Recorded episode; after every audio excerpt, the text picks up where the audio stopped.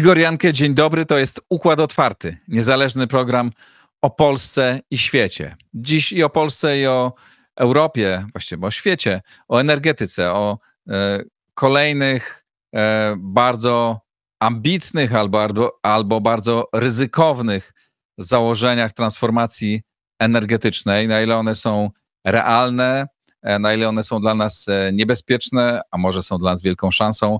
Porozmawiam z ludźmi, którzy tym się zajmują, na tym się znają. Pozdrawiam serdecznie wszystkich patronów. Dziękuję Wam bardzo. To dzięki Wam ten program istnieje. E, dziękuję mecenasom. Zapraszam do dołączenia do tego grona i mecenasów e, i patronów. Pozdrawiam i łączę się z moimi gośćmi. A oto mecenasi Układu Otwartego. Nowoferm, dostawca bram, drzwi i ramp dla przemysłu, logistyki oraz użytkowników prywatnych. OnGeo.pl Geoportal dostarczający raport o terenie z diagnozą dowolnej działki dla właścicieli, sprzedających lub kupujących. E2V firma, która zajmuje się sprzedażą zielonej energii w standardzie ESG. XTB, polska platforma inwestycyjna oferująca dostęp do instrumentów finansowych, bieżących analiz rynkowych oraz setek godzin darmowych materiałów edukacyjnych.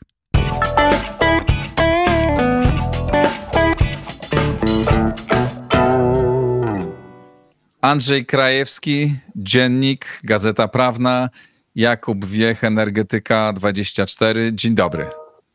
Dzień dobry. Dzień dobry. E, ta w, pojawił się, pojawiła się e, analiza, rozumiem, wytworzona przez e, e, e Komisję Europejską, która zapowiada całkowitą, całkowitą dekarbonizację sektora energetycznego do 2040 roku. Po pierwsze, chciałem Was zapytać, na ile ta analiza e, to jest tylko analiza i jeden z wiele dokumentów, a na ile to jest dokument, który prawdopodobnie będzie, e, stanie się ciałem i, i, i te założenia będą, będą wdrażane. To, to pierwsze pytanie. Andrzej Krajewski.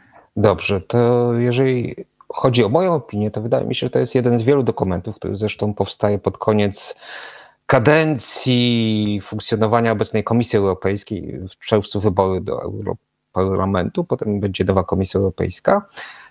I co się zmieni, to się okaże y, po tym, jak będzie się zmieniał układ sił w Europie. Zresztą w Niemczech też będą wybory teoretycznie za rok, ale kto wie, czy nie będą wcześniej. I ten dokument jest o tyle ciekawy, że on służy pokazaniu tego, temu, że dekarbonizacja, czyli de facto zeroemisyjność e, w Unii Europejskiej może zostać osiągnięta wcześniej, e, ale on jest o tyle ciekawy, że na przykład e, bardzo mnie uderzył jedna kwestia. Tam jest kwestia energetyki jądrowej i okazuje się według tego dokumentu, że za 16 lat energia uzyskiwana, i to w liczbach bezwzględnych z elektrowni atomowych, energia elektryczna będzie o połowę mniejsza niż dzisiaj.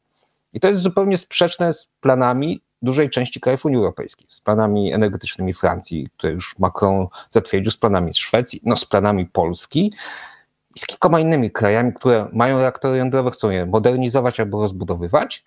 Więc dlaczego tutaj nagle to wygląda tak, a nie inaczej? No to jest pytanie dla tych ludzi, którzy wytworzyli ten dokument. To jest i po drugie, on jest w takim duchu, jak energii Wende, które realizują 20 lat Niemcy, no a tymczasem ta cała transformacja no właśnie się zderzyła ze ścianą i to można powiedzieć spłynęła po tej ścianie. Mhm. O samej energii, mhm. jasne, o samej energii jądrowej to jeszcze porozmawiamy, proponuję za, za chwilę, ale jeszcze chciałem o samym tym e, dokumencie, jakby co on realnie oznacza i na ile on oddaje ducha tego, co, o czym mówi się e, w komisji i na ile to może stać się, no, zostać zrealizowane, zwłaszcza jak mówił przed chwilą Andrzej, te y, y, założenia poszczególnych państw niekoniecznie się z tym pokrywają, Jakub.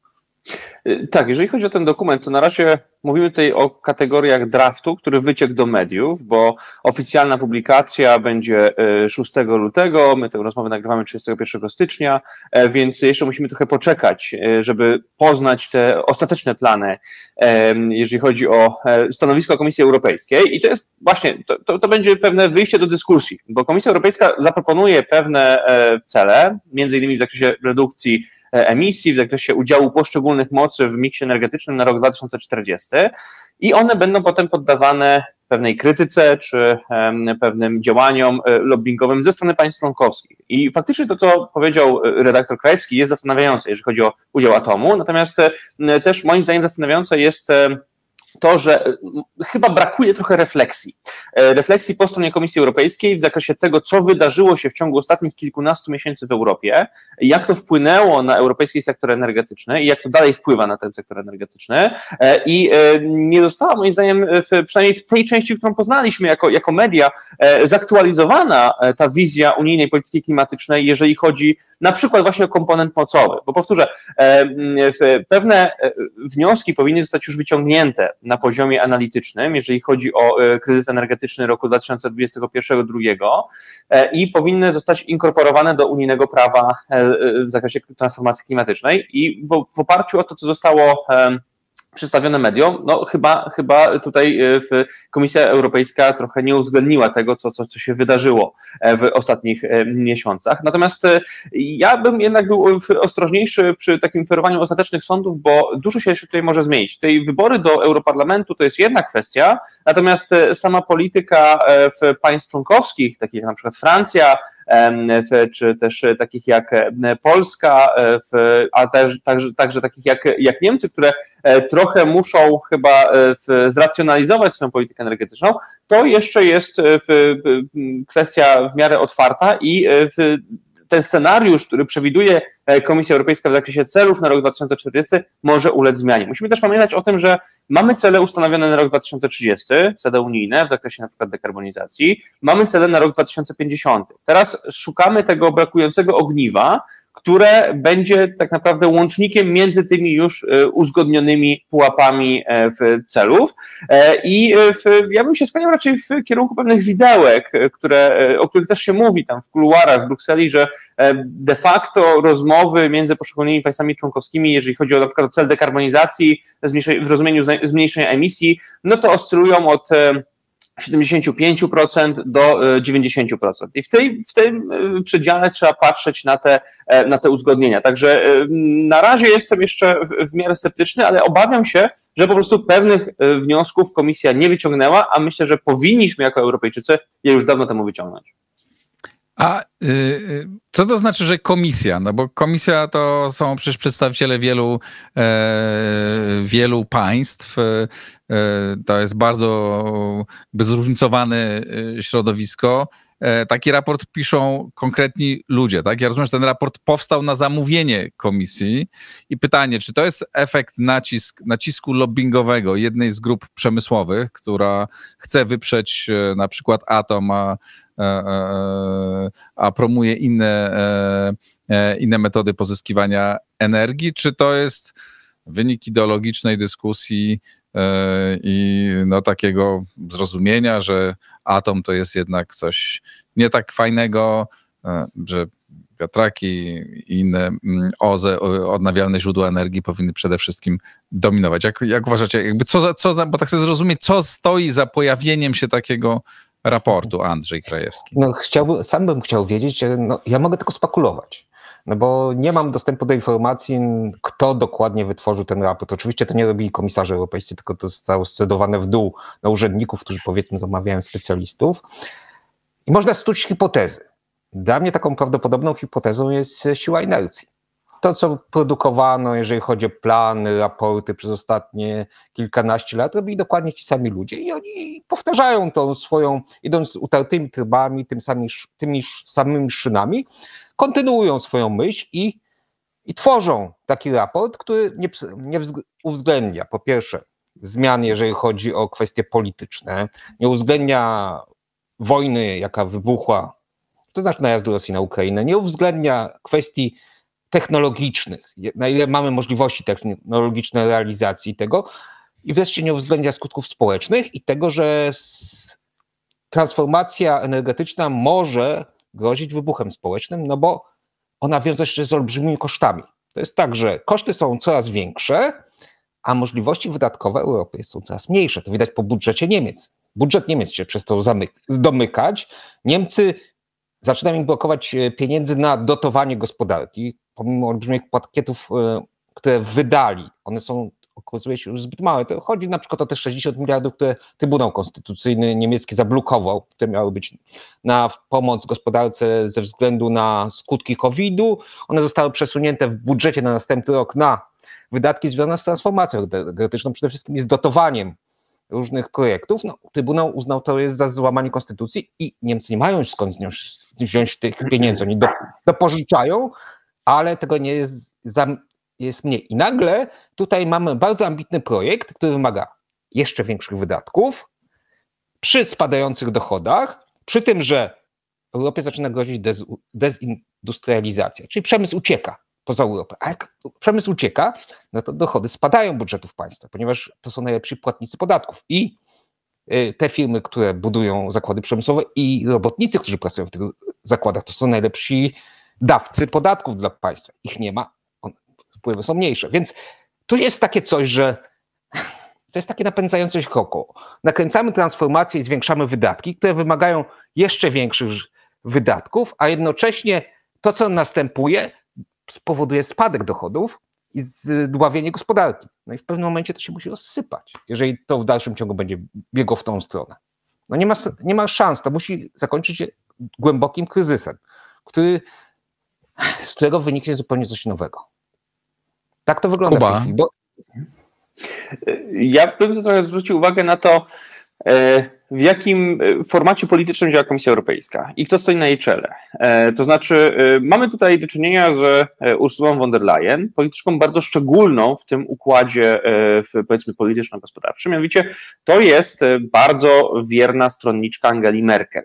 E, ona, Ursula von der Leyen, była od początku, od 2005 roku we wszystkich rządach Angeli Merkel na stanowiskach ministrów, różnych ministrów, bo to była tam ministrem do spraw społecznych, rodziny, E, potem obrony bardzo długo, więc generalnie przeszła taki szlak bojowy ze swoją polityczną mentorką, jaką jest Angela Merkel. E, I e, ta wizja polityki klimatycznej, którą w tym momencie duża część Unii Europejskiej cały czas wdraża czy, czy realizuje, to jest wizja, która jeszcze została wytyczona przez Angelę Merkel. I też, po, przepraszam za sformułowanie, ale obecna szefowa Komisji Europejskiej miała cholernego pecha, jeżeli chodzi o wdrażanie tej wizji transformacji energetycznej, bo najpierw wybuchła pandemia COVID-19 e, i okazało się, że na przykład e, naderwały się łańcuchy dostaw e, między Europą a Chinami, dotyczące chociażby paneli fotowoltaicznych, co wpłynęło na tempo realizacji polityk klimatycznych. Pandemia przykryła całkowicie na początku dyskusję nad Europejskim Zielonym Ładem i pakietem Fit for 55. Dopiero od 2021 roku tak naprawdę odgruzowaliśmy jako Europejczycy ten pakiet, e, kiedy już na przykład zaczęliśmy e, właśnie trochę wychodzić z pandemii, a potem wybuchła wojna na Ukrainie, która całkowicie zdewastowała wizję polityki klimatyczno-energetycznej, którą Angela Merkel zapoczątkowała. Więc to, co widzimy w tym momencie, moim zdaniem, jeżeli chodzi o politykę obecnej w Komisji Europejskiej, to jest jeszcze utrzymywanie tam, gdzie to możliwe, wizji, jaką roztoczyła mentorka e, w Ursuli von der Leyen, ale też jaką roztoczył, powiedzmy, korpus urzędniczy tworzony przy udziale e, obecnej szefowej Komisji Europejskiej, bo to, e, tak jak mhm. redaktor Krajski zauważył, tworzenie tego rodzaju dokumentów, to, to nie jest, powiedzmy, domena komisarzy europejskich, tylko urzędników powiedzmy w stopniu dyrektorów i niżej Komisji Europejskiej. E, I ten korpus jest najważniejszy przy kreowaniu unijnych polityk na poziomie wykonawczym, e, w czym zajmuje się Komisja Europejska. E, I myślę, że tam jeszcze te pozostałości, pewna taka reguła konsekwencji pozostają nie ma niestety refleksji strategicznej na poziomie Komisji Europejskiej w zakresie y, transformacji energetycznej. E, tak samo jak nie ma jej, uważam, na poziomie rządu federalnego w Niemczech na razie. E, I to nie jest y, argument za tym, że cele polityki klimatycznej Unii Europejskiej są bez sensu. Uważam, że mają wielki sens. Tylko do tego samego celu można dojść różnymi drogami. E, I Unia Europejska trzyma się tych dróg, które zostały wytyczone jeszcze przed 2020 rokiem i przed rokiem 2022, a o których wiemy, że nie do końca są tymi najlepszymi drogami. Owszem, my możemy dalej nimi postępować i być może dojdziemy do tych celów, które sobie wytyczyliśmy, ale cena, jaką za to zapłacimy, będzie bardzo duża. Tę cenę płacą teraz w tym momencie Niemcy, które za e, nierozważną politykę energetyczną no, muszą, muszą to okupować na przykład degrengoladą swojego przemysłu i gwałtownym spadkiem generacji energii, gwałtownym spadkiem w produkcji przemysłowej. To wszystko widzieliśmy w danych e, z Niemiec za rok 2023, rok 2022 to jest też w ogóle odrębna historia. E, natomiast e, no, nie chciałbym, żebyśmy jako Unia Europejska nie wyciągnęli pewnych wniosków z tego, co się, co się stało w ciągu ostatnich kilkunastu miesięcy. I obawiam się, że jeżeli tutaj te dyskusje na temat propozycji Komisji Europejskiej nie zostaną odpowiednio przerafinowane, przez państwa członkowskie, e, to my tych wniosków nie, nie e, wyciągniemy. I tutaj moim zdaniem stoi duża rola na przykład takich krajów jak Polska, które były w awangardzie przewidywania tego, co może się stać w Unii Europejskiej, jeżeli na przykład Rosja użyje swoich surowców energetycznych do gry politycznej, bo Rosja ich użyła jeszcze przed pełnoskalową, pełnoformatową agresją na Ukrainę. Więc my tutaj możemy odegrać pewną istotną rolę w kształtowaniu tej nowej polityki klimatycznej Unii Europejskiej, która byłaby nie tylko lepiej y, zniuansowana, osadzona w rzeczywistości, ale też być może lepiej dostosowana do naszych polskich potrzeb. Ale, bo z tego co mówicie, no to wynika tak, że tu nastąpiły wstrząsy, na świecie i w Europie nastąpiły wstrząsy i COVID, i wojna na Ukrainie, które powinny, no niezależnie od tego, co sądzimy na temat tych celów, e, e, celów transformacji, które są do osiągnięcia, no powinny nas jakby doprowadzić do jakiejś, e, do jakiejś refleksji i, i, i zmiany drogi dojścia do tego to z tego, co mówicie, wynika, że, że są goście, którzy po prostu piszą te same dokumenty, e, mówią to samo, o, robią to samo, no ale przecież oni nad nimi są politycy, tak? Nad nimi są decydenci, nad nimi są ludzie, którzy zależą od wyborców, którzy, no Andrzej wspominał o tym, tak, o protestach, które są w Niemczech i w, mhm. będą w wielu innych krajach. No ten, to, to, to musi doprowadzić do bardzo silnych przeciążeń politycznych. I jakby ale tutaj przed wyborcami odpowiadają dopiero ci politycy, ministrowie, którzy przyjeżdżają na Radę Unii Europejskiej, premierzy państw. To jest na samym końcu procesu decyzyjnego, który jak do tej pory no, zdominowany przez y, Niemcy i przez Francję, no, y, cały czas y, do niedawna szedł jednym torem. Ani urzędnicy brukselscy, ani komisarze w, w Komisji Europejskiej, ani tym bardziej ci niżej, ani lobbyści, którzy tam krążą, nie odpowiadają przed wyborcami. To, że rolnicy w Niemczech czy we Francji blokują autostrady, to ich nie dotyka. To, że AfD ma 30% poparcia w landach wschodnich, to też ich nie dotyka bezpośrednio. No, tutaj to jest takie, taka dziwna konstrukcja, że ci, którzy tworzą te scenariusze na przyszłość, te wszystkie rzeczy, które teoretycznie powinny być potem realizowane, oni bezpośrednio nie ponoszą kosztów tego. I to jest ten problem, że oni nie ponoszą tego kosztów, a ponoszą koszty zwykli ludzie i ewentualnie ci politycy na poziomie krajowym, a którzy w dużej mierze już y, nie biorą udziału w procesie decyzyjnym. I to jest ta chora konstrukcja, że nie ma przeniesienia kosztów na tych, którzy tworzą strategiczne plany na przyszłość. Czy wytworzyła się taka grupa ludzi, którzy pracuje trochę sobie sobie mhm. amuzą dzięki temu, że pewnie mają tak, a nie inaczej zapisane kontrakty, trudno jest ich e, muszą, mieć na nich bezpośredni wpływ. Czy rzeczywiście Kuba nie muszą podzielasz ten pogląd? E, ja trochę jestem przeciwnego zdania, to znaczy nie uważam, że w machinach takich jak Komisja Europejska faktycznie mamy do czynienia z pewną grupą urzędników oderwanych od rzeczywistości, trochę tak propagandowo właśnie nazywanych jakimiś brukselczykami, którzy tam e, są zaczadzeni ideologią klimatyzmu i piszą swoje, swoje e, dyrektywy, rozporządzenia właśnie pod kątem e, własnych poglądów. Ja myślę, że tutaj wszystko rozbija się o bardzo partykularne gry interesów. I to, co na przykład widzieliśmy, jeżeli chodzi o działania różnych agent unijnych w kwestii energetyki jądrowej przez najbliższe lata, w ciągu ostatnich lat, to były działania grupy państw skupionych wokół Niemiec, Austrii, e, w kilku innych graczy, wymierzone w to, żeby energetyka jądrowa w Unii Europejskiej istotnej roli nie odgrywała. E, I to po prostu było jakby cyniczne, partykularne, natomiast zrozumiałe z perspektywy interesów tychże państw, bo Unia Europejska nie jest jakimś mitycznym kamelotem e, czy e, pewną takim ostoją dobra i sprawiedliwości. Jest po prostu płaszczyzna międzynarodowa do załatwiania swoich interesów. Niektórzy wykorzystują ją lepiej, inni gorzej. E, to też jest oczywiście implikacja siły politycznej poszczególnych państw, ale też pewnej gry politycznej, jaką te państwa prowadzą.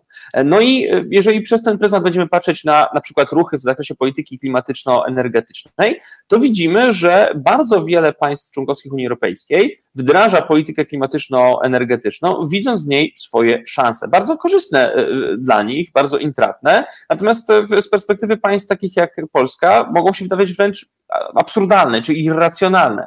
Natomiast niestety my też mamy trochę zawęglowioną optykę, nieco anachroniczną już w tym momencie e, i obawiam się bardzo poważnie, że, że najbliższe lata to będą takim e, okresem gorzkich rozczarowań w Polsce, jeżeli chodzi o faktyczne możliwości utrzymania pewnych takich mitów w zakresie na przykład naszej energetyki i tego, jak ona ma funkcjonować. A bardzo bym chciał, żeby było inaczej, to znaczy, żebyśmy zaczęli e, korzystać z tych instrumentów, jakie Unia Europejska ma, jakie Unia Europejska daje, a daje ich też wbrew pozorom całkiem sporo, także państwom takim jak Polska. I tutaj paradoksalnie w stosunku do takiego mojego ogólnego podejścia do Partii Zielonych, pójdę w sukurs pani minister Urszuli Zielińskiej, która no, wyszła z takim propozycją, czy, czy takim ekscesem, jak to zostało potem odebrane, żeby negocjować w sprawie tych nowych celów Komisji Europejskiej e, i e, przystawać na pewne, na pewne cele w zakresie redukcji emisji. My tych celów nie unikniemy. To znaczy te cele w zakresie 75-90% są pra praktycznie w tym momencie w, tym, w, tej układance politycznej nie do uniknięcia.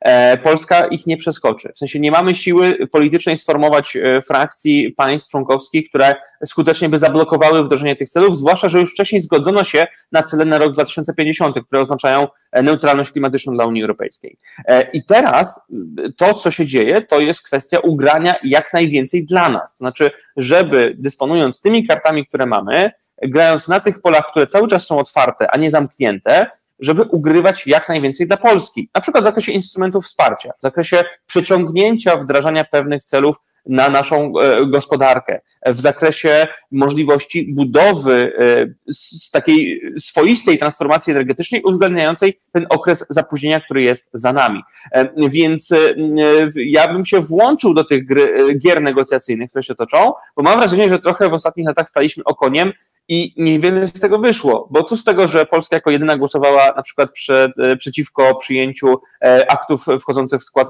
pakietu Fit for 55? Czy zablokowaliśmy te akty? Nie. Czy osłabiliśmy je? Też nie. Więc co, co my z tego mamy? No nic. Dlatego teraz powinniśmy chyba zmienić strategię i raczej y, grać y, w, w bardziej pozytywnym y, tonie, ale uzyskując pewne rekompensaty za ciężary, które będziemy ponosić. No tak, ale od akcept, znaczy od y, wetowania jako jedyny gracz, który rzeczywiście nie, nie ma politycznego, e, międzynarodowego sensu, może ma sens krajowy, że można pokazać tutaj, że bronimy, tak, ale, ale to jest tylko gest, e, bo nic z tego kompletnie nie wynika, do akceptacji e, tych propozycji jest jeszcze jakby cała, jest jeszcze cała gama cała gama innego rodzaju działań. Czy rzeczywiście my nie mamy zdolności koalicyjnej do tego, żeby te działania, które no, nie są zgodne z naszym interesem, e, e, które muszą nas mocno boleć, nie jesteśmy w stanie zbudować takiej koalicji, która pewne działania zablokuje? Andrzej Krajewski.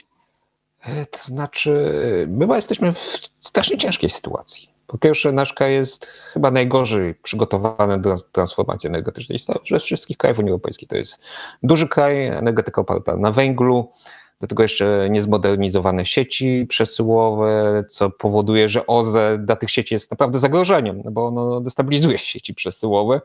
Do tego jeszcze kwestia no, termoizolacji budynków. No, gigantyczne pieniądze są potrzebne, do przebudowy tego wszystkiego. To są naprawdę niewyobrażalne pieniądze. Do tego jeszcze budowa elektrowni jądrowych 10, kilkanaście lat. I tutaj mamy olbrzymią dziurę, no bo czymś trzeba zastąpić elektrownie węglowe, które nie dość, że muszą być powoli wygaszane, no to jeszcze one są już zdekapitalizowane, są stare. Więc y, tych rzeczy jest masę, tych problemów. My potrzebujemy olbrzymich pieniędzy. Odrzucić tych zmian nie możemy, bo jedyny sposób odrzucenia to jest wyjście z Unii Europejskiej, a my możemy wyjść, ale nie mamy dokąd pójść. To więc y, jesteśmy w kropce. To jest taka pułapka, więc takim rozsądnym wyjściem było próba wpływania na te rzeczy, uzyskiwania do siebie jakichś większych okresów przejściowych. Tak kiedyś w takiej Brytanii się udawało uzyskiwanie jakiejś wyłączności. Były przecież precedencje. Wielka Brytania w kilku obszarach uzyskiwała dla siebie wyłączność, która bardzo była źle przyjmowana w Unii Europejskiej, to znaczy jeszcze wcześniej we WG, bardzo była krytykowana, ale dostawali to. Oczywiście to wymagało i twardej podstawy, i zręcznej dyplomacji. E, właściwie jedyny sukces, jaki odnieśliśmy przez ostatnie lata, to było sojusz z Francją, jeżeli chodzi o energetykę jądrową. To znaczy Paryż organizował sobie drużynę krajów, które chciała przepchnąć, że energetyka jądrowa jest uznawana za zieloną energię, co daje duże profity, bo łatwiejsze kredyty bankowe, dotacje Unii Europejskiej, więc łatwiej się buduje reaktory jądrowe dzięki temu. Więc tutaj trzeba szukać zbieżności interesów i wydaje mi się, że jedyne Francja, jedyny duży kraj, to jest kraj, z którym możemy mieć zbieżne interesy na tym polu i trzeba się starać to rozwijać, rozbudować, zacieśniać e, te więzy i w tym momencie szukać ich, czyli poparcia Paryża dla naszych postulatów w zamian za coś, co my możemy im dać.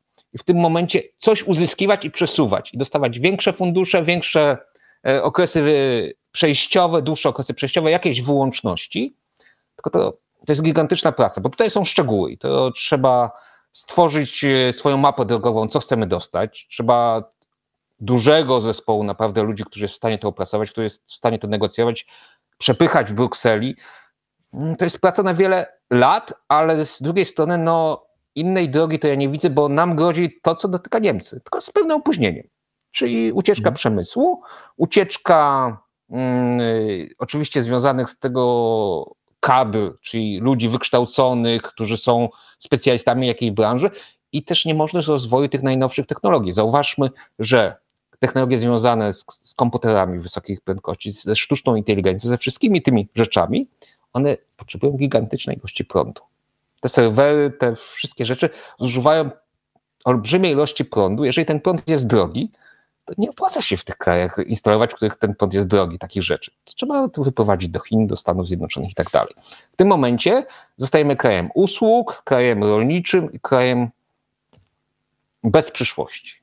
I to jest taka groźba, która stoi przed, przed Polską.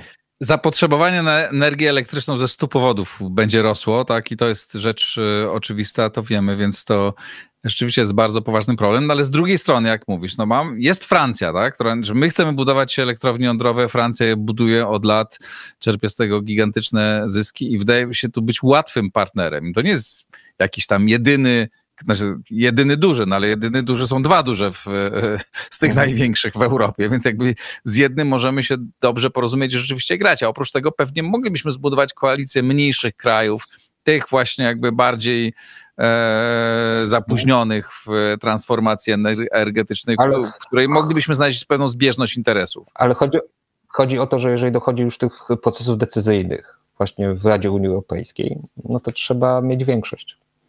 E, tutaj weta używa się rzadko albo w ogóle. To też stoi właśnie Unia Europejska przed transformacją. Kto wie, czy za kilka lat nadal w ogóle... Nie wszędzie można użyć weta. Ale no Andrzej, nie wszędzie, bo sam mówiłeś o nie można. Sam mówiłeś o Wielkiej Brytanii. E, Wielka Brytania nie miała większości, była tylko Wielką Brytanią i Ale miała sobie to walczyć. Na różne sposoby dostawali. Dostawali, mhm. chociaż byli za to bardzo nielubiani. No, z drugiej strony, lepiej być nielubianym, a coś dostać, niż być poklepowanym po plecach i wykorzystywanym.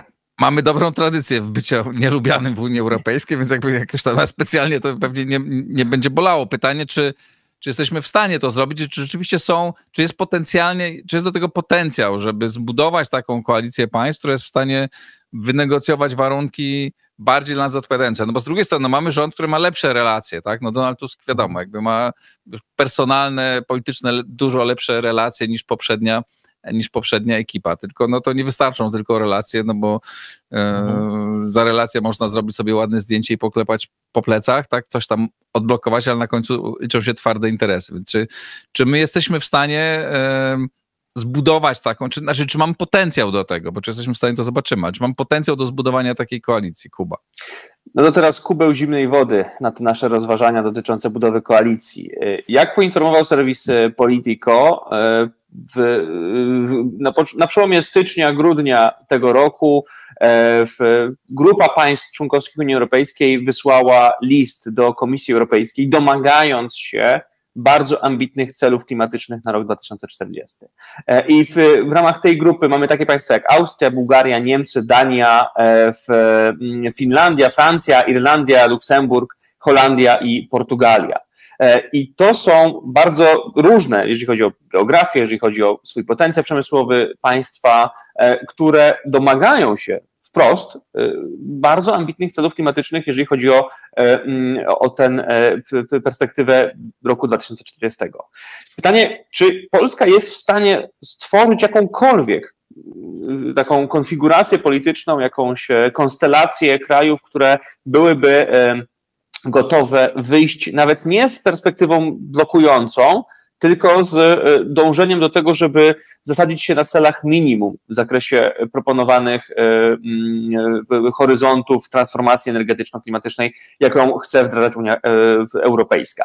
No jestem tutaj sceptyczny i wrócę do naszych działań podjętych już w przeszłości na polu podobnych instrumentów. Rok 2022 środek kryzysu energetycznego. Jesteśmy już po e, rozpoczęciu pełnoformatowej agresji Rosji na Ukrainę, jesteśmy po tym, jak Rosja zaczyna wstrzymywać dostawy gazu do poszczególnych państw członkowskich, łamiąc w ten sposób zawarte e, kontrakty.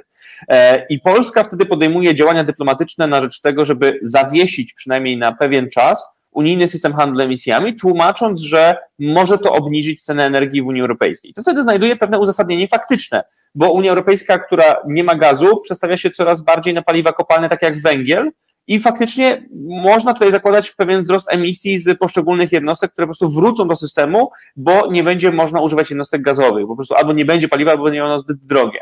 E, I pomimo tego, że e, mieliśmy wyjątkową sytuację, Polska też była wtedy takim, no, y, można powiedzieć, y, y, krajem w awangardzie pomocy Ukrainie e, w, i, działań dyplomatycznych, jeżeli chodzi o e, rozpoczętą przez Rosję agresję na Ukrainie, nam się nie udało uzyskać nawet takiego marginalnego wsparcia dla naszej inicjatywy. Kraje Grupy Wyszehradzkiej nam odmówiły, Francja nam odmówiła, nie, chciało, nie, nie chciano nas wesprzeć w tym zakresie. Więc jeżeli potykamy się o takie bardzo, z, powiedzmy, obiektywnego punktu widzenia proste działania, jeżeli chodzi o wstrzymywanie działania pewnych e, instrumentów unijnej polityki klimatycznej, no to mierzmy jednak zamiary na siły, e, w, a nie na odwrót bo e, obawiam się, że, że cały czas pokutuje u nas takie przeświadczenie, że z tej polityki klimatycznej Unii Europejskiej to będzie można wyjść, albo będzie można ją zawiesić. No niestety, nie będzie można raczej zrobić ani tego, ani tego. E, dyskusja w kwestii poszczególnych mechanizmów jest już bardzo zaawansowana w Unii Europejskiej z e, perspektywą do roku 2100 i my w tym momencie cały czas, moim zdaniem, zostaliśmy na jakimś tam etapie, gdzie kłócimy się o to, czy system handlu emisjami jest dobry czy zły. A tymczasem Unia Europejska za trzy lata wprowadzą, wprowadzi kolejne, już wejdą w życie kolejne systemy handlu emisjami, na przykład na sektor budynków czy na sektor transportu drogowego. I czy my jesteśmy w ogóle świadomi tego, że takie obciążenia na nas zaraz spadną? No niestety wątpię, biorąc pod uwagę, powiedzmy tam jakieś moje rozeznanie w, w, w polskiej debacie publicznej. E, a też e, nie przykładałbym zbyt dużych nadziei, że pewne kluczowe elementy polityki klimatycznej zostaną zmienione po nadchodzących wyborach do Europarlamentu. Nawet biorąc pod uwagę, że faktycznie partie bardziej prawicowe e, w, w, w wezmą wtedy władzę i że na przykład stworzy się dosyć egzotyczna koalicja zrzeszająca europejskich konserwatystów i e, reformatorów, e, i identytarystów i jakoś tam będą wtedy mieć przełożenie na, na, na wybory nowej komisji, to i tak w tej grupie w, w parlamentarnej są w partie, które czerpią korzyści z transformacji klimatycznej Unii Europejskiej. I to, jak my w Polsce podważamy pewne kwestie związane z tą transformacją, nie znajduje odzwierciedlenia w żadnym, moim zdaniem, innym państwie członkowskim Unii Europejskiej. Te protesty, które widzimy, protesty rolników, na przykład w Niemczech, one dotyczą instrumentów e, przede wszystkim już e, właściwych Niemcom, E, czyli tylko systemowi prawnemu niemieckiemu i znacznie dalej idących niż te regulacje, które zostały wdrożone w Polsce i które zostały wdrożone tak średnio w państwach członkowskich Unii Europejskiej. Więc niestety daliśmy się wyprzedzić o kilka długości, więc nie łudźmy się teraz, że zostaniemy zwolnieni z tych bardzo podstawowych rygorów, z którymi mamy problemy. To tylko ja dwie uwagi. Pierwsza uwaga, faktycznie nie ma w Polsce społecznej świadomości, jakie to będą koszty. I to podwójnie będzie wtedy bolesne, bo ludzie się zdziwią i to będzie bardzo frustrujące. A to koszty są olbrzymie.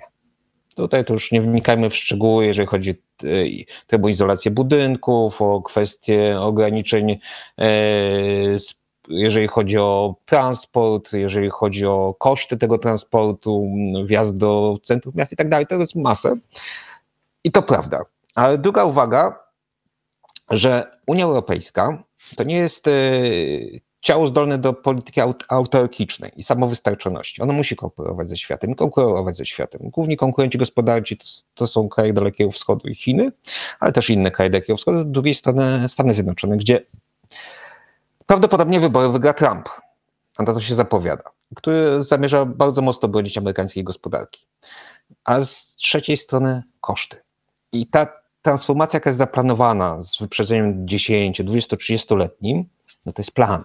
A teraz będą koszty do płacenia i to wszelkie koszty, czyli koszty ekonomiczne, koszty społeczne i koszty polityczne. I to zacznie wywracać wszystko do góry nogami. Będą, mus będą musiały następować korekty. Będą musiały być dostosowania do rzeczywistości. Jeżeli kryzys będzie gospodarczy głęboki, to albo idziemy na dno, albo coś korygujemy. Jeżeli opór społeczny będzie olbrzymi, no to do władzy dojdą ludzie, którzy zanegują w ogóle ocieplenie klimatu i transformację energetyczną. Powiedzą i wyborcy to przegłosują. Jeżeli to się wydarzy w takich wielkich krajach jak Francja albo Niemcy, to Unia Europejska stoi na krawędzi rozpadu, bo to są kraje spinające Unię Europejską. Więc ten plan oczywiście jest w, z wyprzedzeniem 10-20-letnim, ale to jest plan. Natomiast życie będzie go pisało w zupełnie inny sposób. Polska się musi potrafić w tym odnaleźć. W jaki sposób? Nie wiem, bo nikt z nas nie jest w stanie przewidzieć przyszłości, ale musimy szukać sobie miejsca i żeby nie pójść na dno. Po prostu. To ja też Właśnie my musimy, jeszcze Kuba już za sekundę oddam głos, tylko powiem, że no, musimy mieć w głowie to, czego jakby odpychamy od siebie takie myśli, tak? Perspektywę najbliższych wyborów we Francji.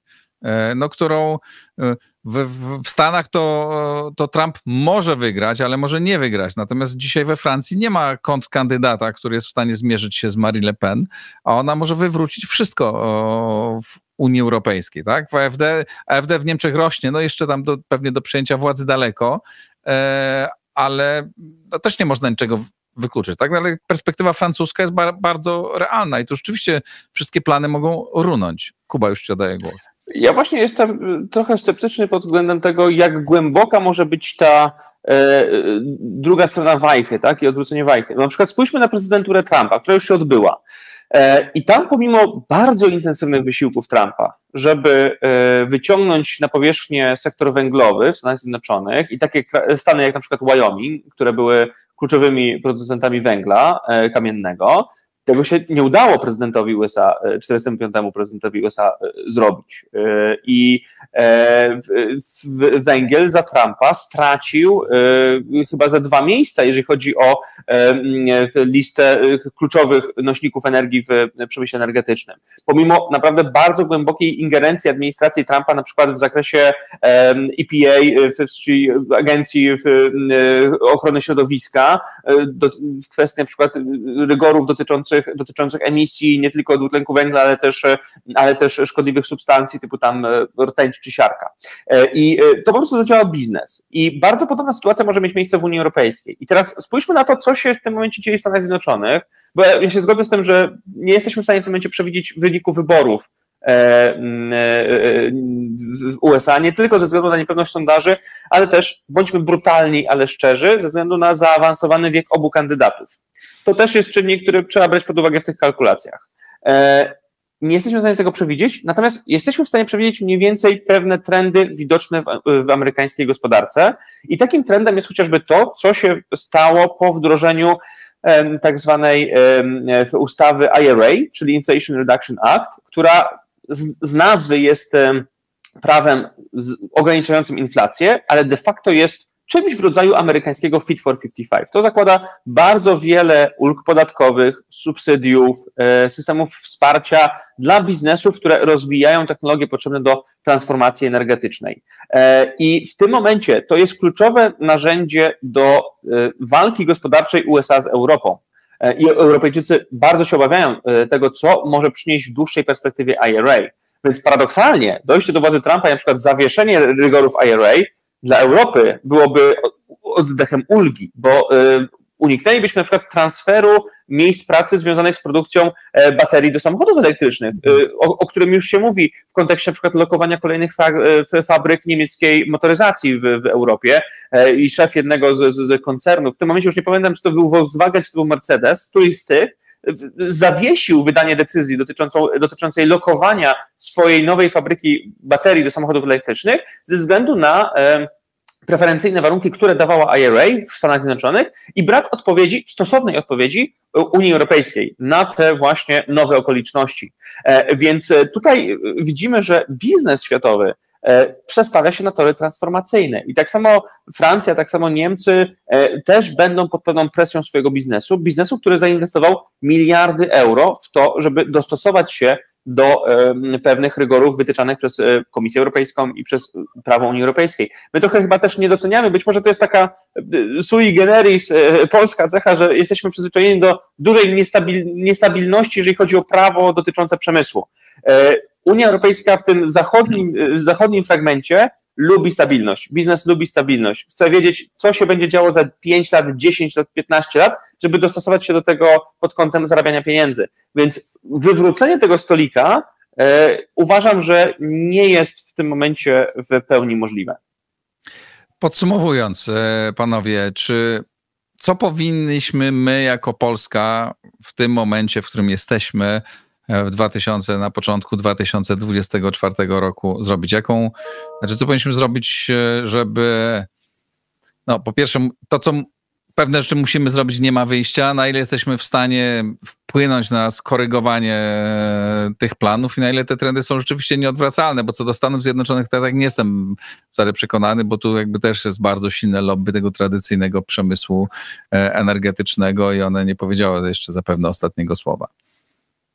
Andrzej? Hmm, no to jest bardzo trudne pytanie, bo tak naprawdę my mamy małe pole manewru. Z racji posiadanego potencjału, konieczności wydania olbrzymich sum i tego, że tego się nie da zrobić z dnia na dzień. Czyli to po pierwsze, są tworzone projekty rozwoju energetyki w kontekście dekad, dwóch dekad. Jakiś czas temu powstał kolejny właśnie taki projekt, jak to będzie wyglądało. No, Polska rozwija OZE przede wszystkim, wiatraki, ale też fotowoltaika się dobrze rozwija. Są plany magazynów energii. Tutaj ja na przykład jestem bardzo sceptyczny co do tego, co było w tym dokumencie, o którym mówiliśmy na początku, te gigantyczne magazyny energii.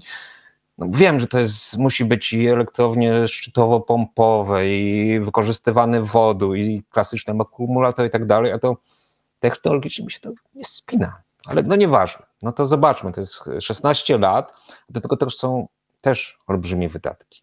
Przecież one nie są za darmo, to są coś, znaczy trzeba wydać olbrzymie pieniądze, do tego są potrzebne na przykład warunki środowiskowe, gdzie w Polsce budować takie elektrownie pompowe, bo to musi być duża różnica e, spadku między, a gór to my nie mamy aż tak dużo e, do dyspozycji. E, zwykłe akumulatory obecnych technologii wymagają metali ziem rzadkich i litu, więc to też jest y, wcale nie takie łatwe, a y, w produkcji masowej, a kosztowne. To jest gigantyczna przemiana, y, przy czym mamy jeden problem, bo jeżeli do tej pory były ewolucje technologiczne, to było tak, że była najpierw nowa technologia, a potem to się napędzało i ta technologia gwarantowała zyski, gwarantowała sukces. A tutaj my mamy rewolucję, a dopiero do tej, do tej rewolucji musimy stworzyć technologię, żeby ona okazała się sukcesem. A tu nie zawsze jest pewność, że e, się uda. E, elektrownie atomowe, owszem, powinniśmy zbudować i to nie dwie, ale co najmniej trzy, żeby to się jakoś spinało. E, pewne nadzieje ja widzę w tych modułowych reaktorach atomowych, ponieważ wydaje się, że ta technologia musi w końcu zaskoczyć, ponieważ budowa takiej konstrukcji nie jest trudna. Atomowe to są dosyć proste konstrukcje, więc to powinno działać. Zresztą, że wiele państw to zainwestowało duże pieniądze.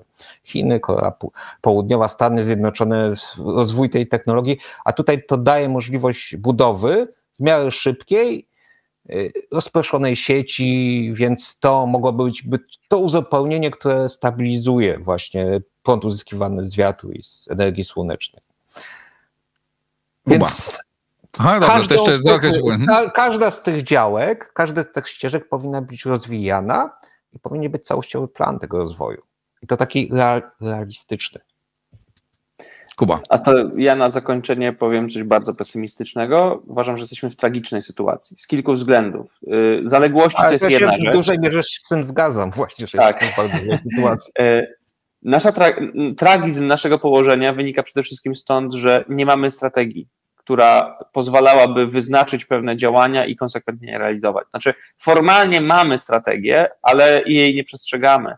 E, I na przykład jesteśmy krajem, który zwleka, jest opóźniony o ponad już pół roku w kwestii przedłożenia e, Krajowego Planu Energii i Klimatu i, i e, no- nowelizacji tego planu do Komisji Europejskiej. Jesteśmy krajem, który jest pozbawiony podstawowego dokumentu wyznaczającego cele w zakresie transformacji energetycznej, czyli polityki energetycznej Polski. E, Mamy zatwierdzony ten dokument w roku 2021, on jest nieaktualny. Miał być aktualizowany w zeszłym roku, nie został, bo górniczy związkowcy się na to nie zgodzili. To jest nieoficjalne e, wytłumaczenie tej sytuacji, ale moim zdaniem prawdziwe. E, Nie mamy wizji dotyczącej tego, jak powinniśmy się ustawić negocjacyjnie w sprawie kluczowych działań na polu Unii Europejskiej. Nie mamy wizji, jak wytłumaczyć społeczeństwu, co się będzie działo w ciągu najbliższych lat, jeżeli chodzi o już przyjęte rygory klimatycznej polityki e, unijnej.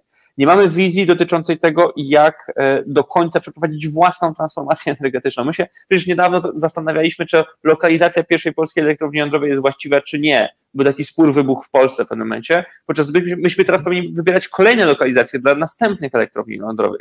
Sytuacja jest naprawdę bardzo zła. Jest bardzo zła. E, I jeżeli szybko się nie ogarniemy na poziomie ponadpartyjnym, ponadpolitycznym i nie zaczniemy działać w konkretnych kierunkach e, z całą mocą państwa, jaką mamy, to przegramy to, co się teraz dzieje, to, tę rewolucję, która ma teraz miejsce, bo ja się zgodzę z tym, że to jest rewolucja. I jeżeli spojrzymy na historię rewolucji, które, dochodzi, do której dochodziło w gospodarce, na przykład na rewolucję przemysłową, e, to tam na początku był duży chaos, także technologiczny. E, Bo to nie jest tak, że maszyna parowa została wynaleziona, wynaleziona przez Newcomena i ona się rozpełzła od razu wszędzie w Europie. To był bardzo powolny proces y, oswajania się z tą technologią i walki różnych y, y, rodzajów tej technologii między sobą i też wypierania starszych rozwiązań.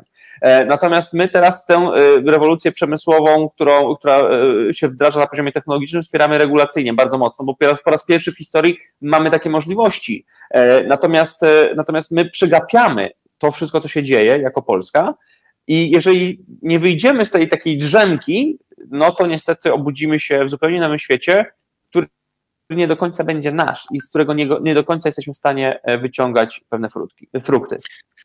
Bardzo Wam dziękuję. Kończymy tym pesymistycznym e, akcentem. E, Andrzej Krajewski, Jakub Wiech, dziękuję Wam bardzo. Dziękuję. To Dziękuję. wszystko na dzisiaj. E, dziękuję. Napiszcie Państwo, co, e, co o tym sądzicie. Jestem ciekaw Waszych komentarzy. E, wspierajcie Układ Otwarty, subskrybujcie i słuchajcie, oglądajcie. Dziękuję bardzo. Pozdrawiam serdecznie. Do zobaczenia. Do usłyszenia.